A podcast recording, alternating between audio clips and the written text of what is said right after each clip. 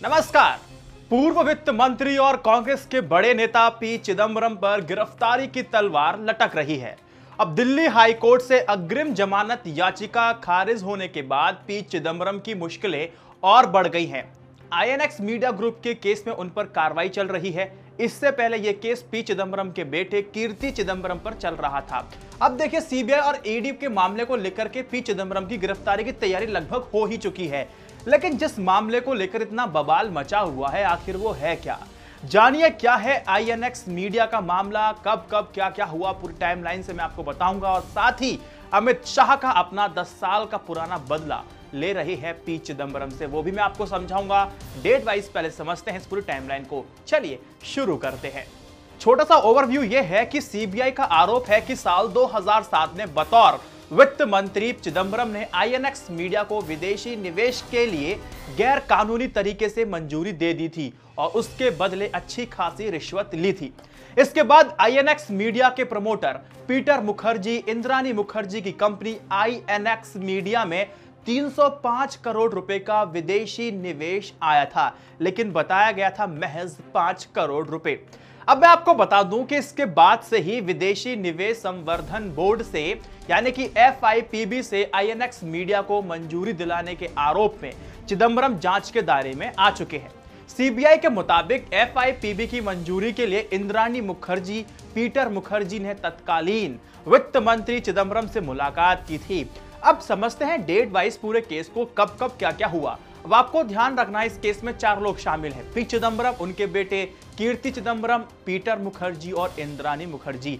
चलिए, अब शुरू करते हैं आईएनएक्स मीडिया केस। कब से और कब कब क्या हुआ? 5 मई 2017 को सीबीआई ने एफआईआर रजिस्टर्ड की थी और आरोप लगाया था कि वित्त मंत्री के रूप में चिदम्बरम ने अपने कार्यकाल के दौरान सन 2007 में 305 करोड़ रुपए की विदेशी धनराशि प्राप्त करने के लिए आईएनएक्स मीडिया ग्रुप को दी गई विदेशी निवेश को गैर कानून गैर कानूनी तरीके से मंजूरी दे दी थी। उसके बदले अच्छे खासे पैसे भी लिए थे। 2018 में ईडी ने मनी लॉन्ड्रिंग का केस दर्ज किया था। 23 फरवरी 2018 आईएनएक्स मीडिया केस में पूर्व वित्त मंत्री पी चिदम्बरम के बेटे कीर्ति चिदम्बरम को सुप्रीम कोर्ट से राहत नहीं मिली थी और 1 मार्च को ईडी के सामने उनको पेश होने का आदेश दे दिया गया था।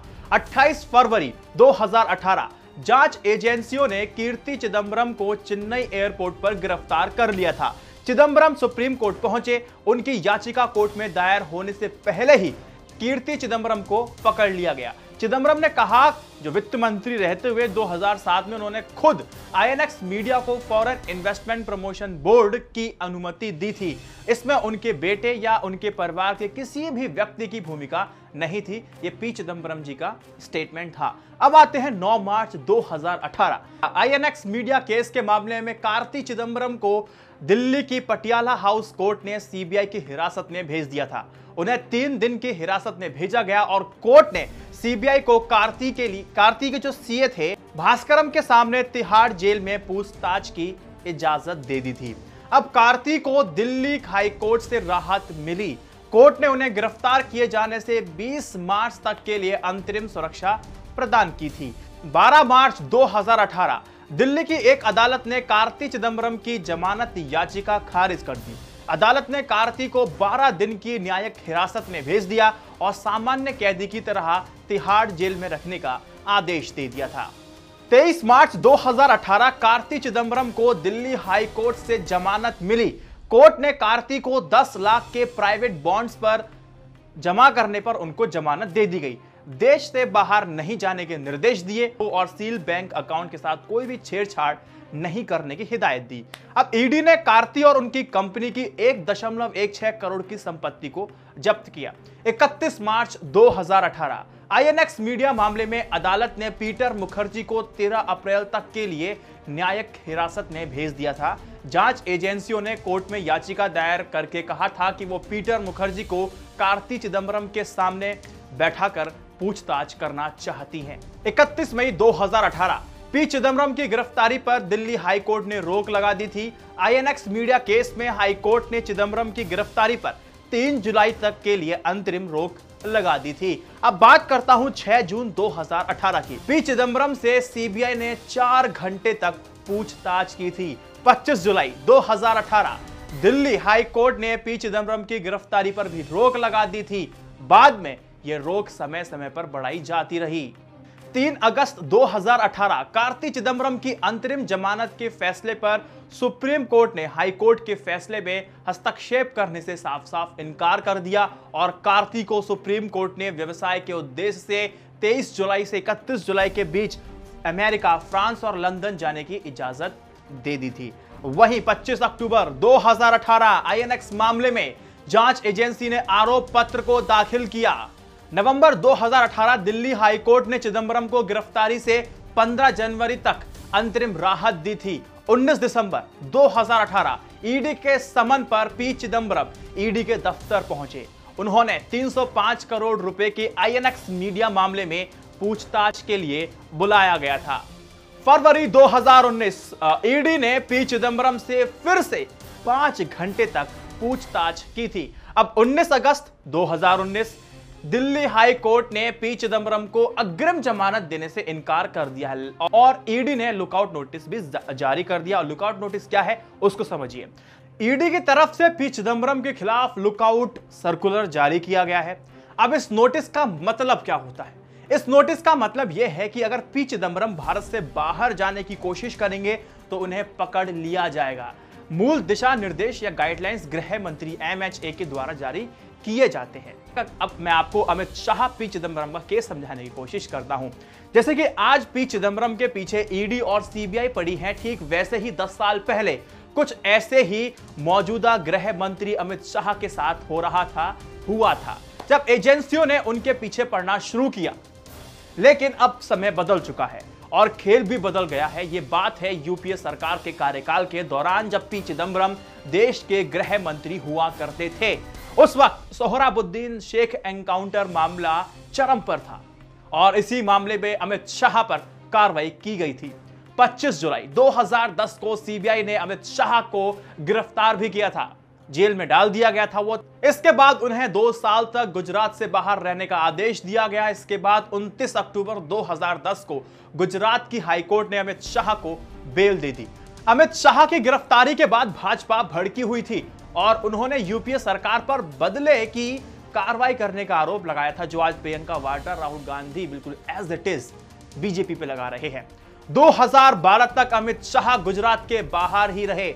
2012 के विधानसभा चुनाव से पहले उन्हें राहत मिली और सुप्रीम कोर्ट ने उन्हें गुजरात जाने की इजाज़त दे दी। हालाँकि सीबीआई की अपील पर सुप्रीम कोर्ट ने इस मामले की सुनवाई को गुजरात से बाहर शिफ्ट कर दिया और मुंबई को भेज दिया। बाद में इस मामले की सुनवाई मुंबई की अदालत में हुई। लंबी सुनवाई के बाद साल 2015 में स्पेशल सीबीआई कोर्ट ने उन्हें सभी आरोपों से मुक्त कर दिया। चिदंबरम 29 नवंबर 2008 से 31 जुलाई 2012 तक देश के गृह मंत्री भी रहे थे। और अब सियासी चक्र अमित शाह के लिए घूम रहा है। अमित शाह देश के गृह मंत्री और सीबीआई ईडी पी चिदम्बरम को जेल में डालने की तैयारी कर रही है। अब देखिए दोस्तों दोस्तों, लगे हाथ में आपको बता दूँ कि सोहराबुद्दीन केस में की सुनवाई जस्टिस लोया कर रहे थे, लेकिन बेहद संदेहास्पद तरीके से उनकी मृत्यु हो गई थी। तो दोस्तों, मैं आपको यहाँ बताना चाहता हूँ कि एक नया जज अपॉइंट किया गया था। एक महीने के अंदर सोहराबुद्दीन जो केस का, जो एनकाउंटर फ़ाइल को एक नए जज ने बिल्कुल नए सिरे से पढ़ा, और एक महीने के अंदर ही अमित शाह को 2015 की बात है। क्लीन चिट दे दी, जो कि एक संदेह के घेरे में आता है, ऐसी मीडिया रिपोर्ट्स बोलती हैं। देखिए, राहुल गांधी और प्रियंका वाड्रा कह रहे हैं कि सरकार अपने पावरों का दुरुपयोग कर रही है। तो भैया, सदुपयोग करता ही कौन है पावर की? पहली बात ये, सब सही है, दूध दही है।